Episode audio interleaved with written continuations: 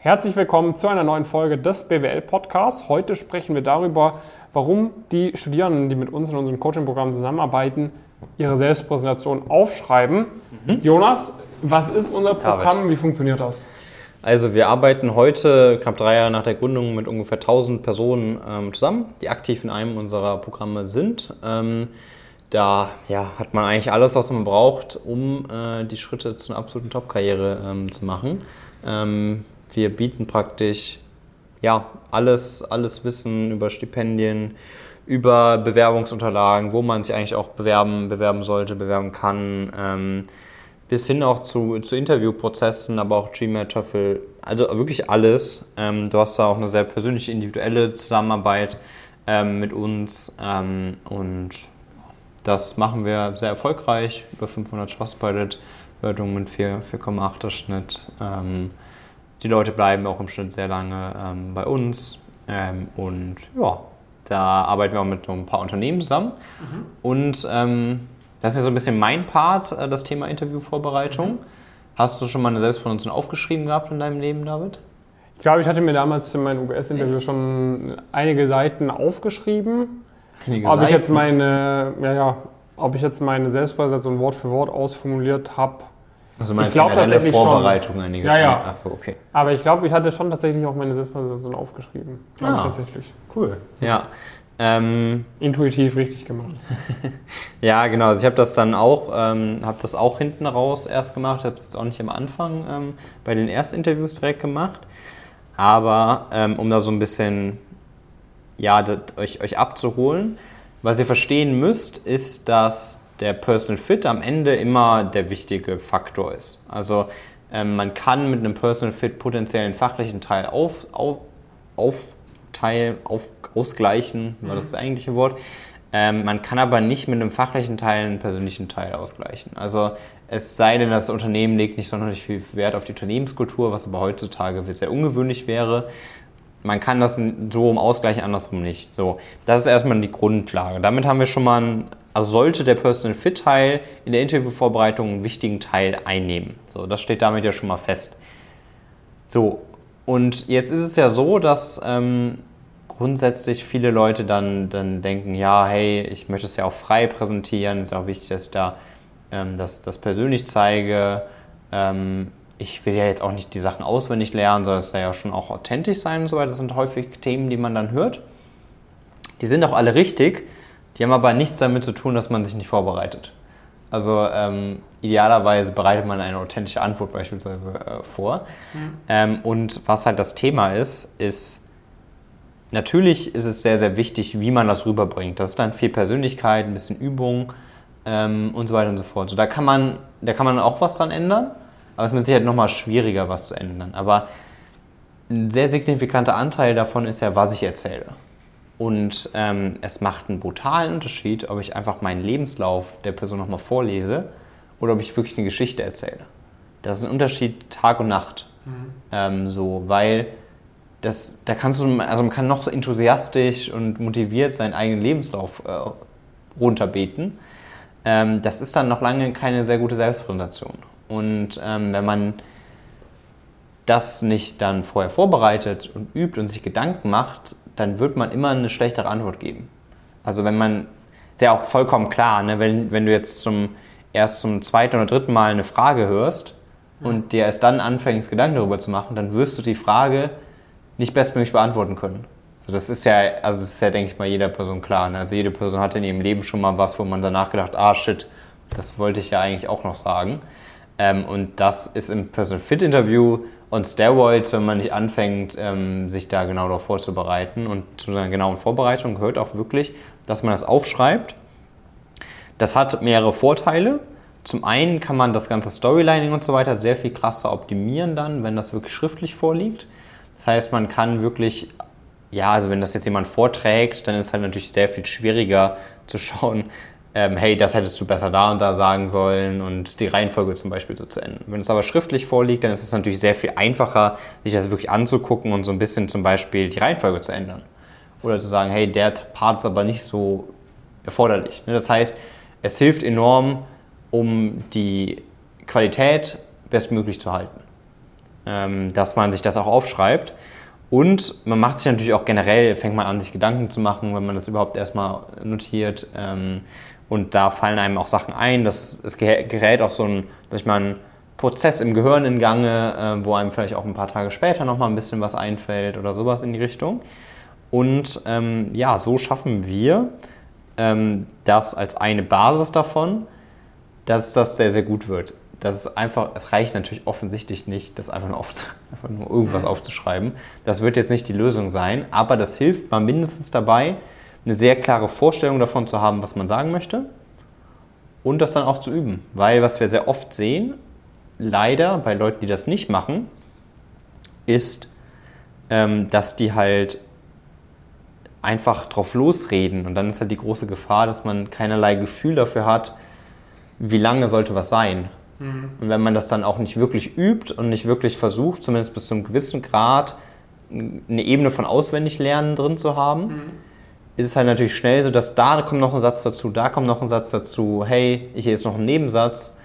Ähm, und schwuppsdiwupps. Und oftmals hat man dann ja auch oft so Wiederholungen eingebaut, die nicht sein müssten. Ne? Also ja, genau. Wenn du frei erzählst irgendwie, ich meine, ich merke es ja selber, wenn ich YouTube-Videos mache und mir da gar kein Skript überlege, so. Ja so, dann passiert schon, dass, äh, dass man sich deutlich unpräziser bei vielen Sachen ausdrückt oder dann nochmal eine Schleife dreht irgendwie bei, bei irgendeinem Thema.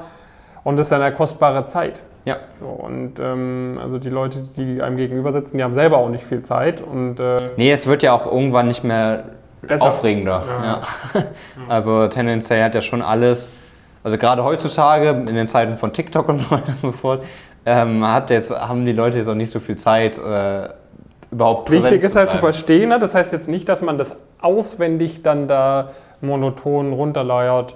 Nachdem ich mein Abitur in 2017 absolviert hatte, entschloss ja. ich mich für ein Studium der Wirtschaftswissenschaften. Hier absolviere ich aktuell so, ne? Also so redet man dann nicht. So, das ist ganz wichtig. Aber ähm, es ist halt, es ist, es gibt ja selber auch viel, viel mehr Sicherheit, wenn du wirklich ganz klare Punkte hast, an denen du dich entlang. Du kannst dich halt fast angelst. auf die Fragen freuen, ne? Wenn du ja. weißt, hey, ich habe da eine richtig coole Antwort, dann, ja. dann, freust du dich ja fast, wenn du, äh, wenn du weißt, hey, die, die, auch, die Frage kommt. Auch zum Beispiel irgendwie für die Spring Week Bewerbungsprozesse. Ne? Also da hat eigentlich jeder hat dann drei Antworten für die ganzen Fragen jeweils vorbereitet. Einmal die 30 Sekunden Version, einmal die 60 Sekunden Version, einmal die 90 Sekunden Version oder so, ähm, die halt einfach sitzt ja. Und man halt weiß, okay, wenn jetzt die Higher-View-Frage so und so kommt, dann antworte ich mit der Version. Wenn die Higher-View-Frage 90 Sekunden Zeit hat, dann kann ich noch die drei Punkte einbauen, weil ich weiß, damit komme ich plus minus auf 90 Sekunden so. Mhm. Und dann ist natürlich in der Übung, muss man so hinbekommen, das so zu machen, dass man, dass es auch immer noch authentisch anhört, etc. Ja. Ähm, aber so sich das im Kopf irgendwie alles aufzuschreiben, ist halt sehr schwierig. Genau, und man vergisst halt dann, dann das und so weiter und so fort. Es ist natürlich es ist jetzt einer von ganz vielen Faktoren. Ne? Also wir haben noch super viele andere Themen, die wir machen, um eine wirklich spannende, coole Selbstpräsentation zu, ähm, äh, zu erzählen. Da, das, da geht es auch darum, praktisch, wie man gewisse Sachen erzählt ähm, und wie man da irgendwie auch Begeisterung rüberbringt, wie man irgendwie auch wirklich das, das sagt, was die Person hören will. Das sind alles Sachen, die stehen nochmal auf einem anderen, anderen Blatt Papier. Da reicht es, es reicht nicht einfach nur das aufzuschreiben.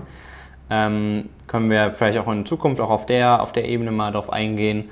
Ähm, sonst ist das halt was, was wirklich ein krasser, krasser Hebel ist. Also ich bekomme das so oft mit, dass Leute, die dann mit mir zum Beispiel das auch gemacht haben, dass sie das auch wirklich sehr positiv immer erwähnt bekommen. So, dass das ist, und das ist halt oft der allererste Punkt einem Interview. So, und wenn man da halt direkt mit so einem Banger reingeht und die Leute sich denken, ey krass, das ist ja wirklich eine mega coole Story. Und die mega coole Story, die basiert fast gar nicht darauf, was auf dem CV steht, sondern die basiert fast nur darauf, was man selbst daraus macht. Mhm. Man kann immer Kannst was daraus machen. Kannst du da mal ein Beispiel für machen? Ja, also, also natürlich gibt es, gibt es CVs und Geschichten, die schreiben sich fast von selbst. Mhm. Ne, also wenn du jetzt irgendwie jemanden hast, der hat irgendwie eine Bankausbildung gemacht und hat jetzt irgendwie, möchte jetzt in die Beratung, äh, ist irgendwie bei einer ständigen Beratung dann als erst gewesen und ähm, will jetzt äh, zu einer Beratung, die irgendwie auf Banken spezialisiert ist, das ist dann nicht so schwierig, mhm. äh, die, die thematische Überlappung irgendwie herzuleiten. Aber ähm, das ist auch bei allem anderen möglich, wenn man sich ein paar Gedanken macht. Ne? Also wir, wir nutzen dann auch oft Mittel, wo, wo zum Beispiel ähm, wir das auch über persönlichere Erfahrungen herleiten, woher das, das Interesse äh, kommt, wo ich dann auch oft mit Leuten irgendwie vielleicht ein bisschen länger spreche, um herauszufinden, gibt es da irgendwelche Situationen, die wir irgendwie einbauen ähm, können. Und dieses ganze Thema, der CV muss den roten Faden haben, das ist meiner Meinung nach in diesem Kontext vollkommen überflüssig, weil es braucht einfach nur eine Person, die die Fähigkeit hat, gute Stories zu erzählen. Und es, man kann halt aus allem irgendwo eine Story, eine Story machen. Mhm. Also da braucht man nicht eine krasse inhaltliche Substanz, die zwangsläufig vorliegen muss, damit man im Interview einen roten Faden präsentieren ähm, kann. So, natürlich äh, bei der Vorauswahl und so weiter spielt das natürlich potenziell eine Rolle, aber sobald man einmal im Interview sitzt, wird man für alles, was man gemacht hat, findet man eine Lösung dafür, dass das nachvollziehbar ist und dass irgendwie klar wird, warum man am Ende in diesem Interview gelandet ist und warum, unbedingt, warum man unbedingt dieses Praktikum und den Festeinstieg machen, machen sollte. Das geht immer. Habe ich zumindest bislang noch nicht geschafft, dass wir das nicht äh, gemeinsam dann mit den Teilnehmenden hinbekommen mhm. ähm, haben.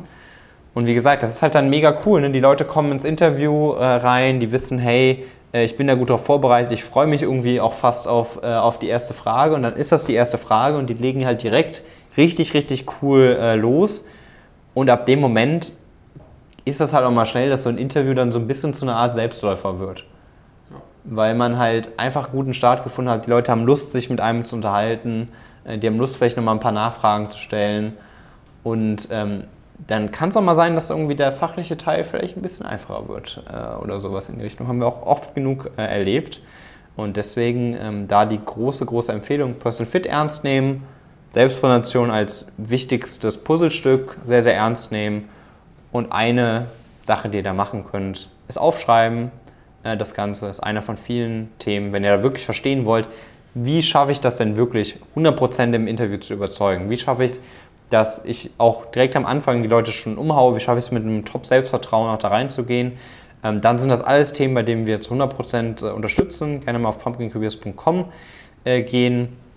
Ähm, einfach kurz das Bewerbungsformular ausfüllen, dann findet unser Bewerbungsprozess statt. Ein kurzes ähm, Gespräch, wo es darum geht, hey, macht das überhaupt Sinn? Und dann ausführliches Gespräch im Rahmen von Staatskohlanalyse. Da nehmen wir uns echt Zeit, äh, um alles äh, klar zu machen. Das ist echt ein super cooles äh, Gespräch. Und äh, ja, so schafft man das nachhaltig, äh, dann genau diese Erfolge zu erzielen. Auch davon findest du viel auf unserer Webseite. Sonst vielen Dank fürs Schauen von diesem Video. Und äh, bis zur nächsten Folge. Viele Grüße von Jonas und David.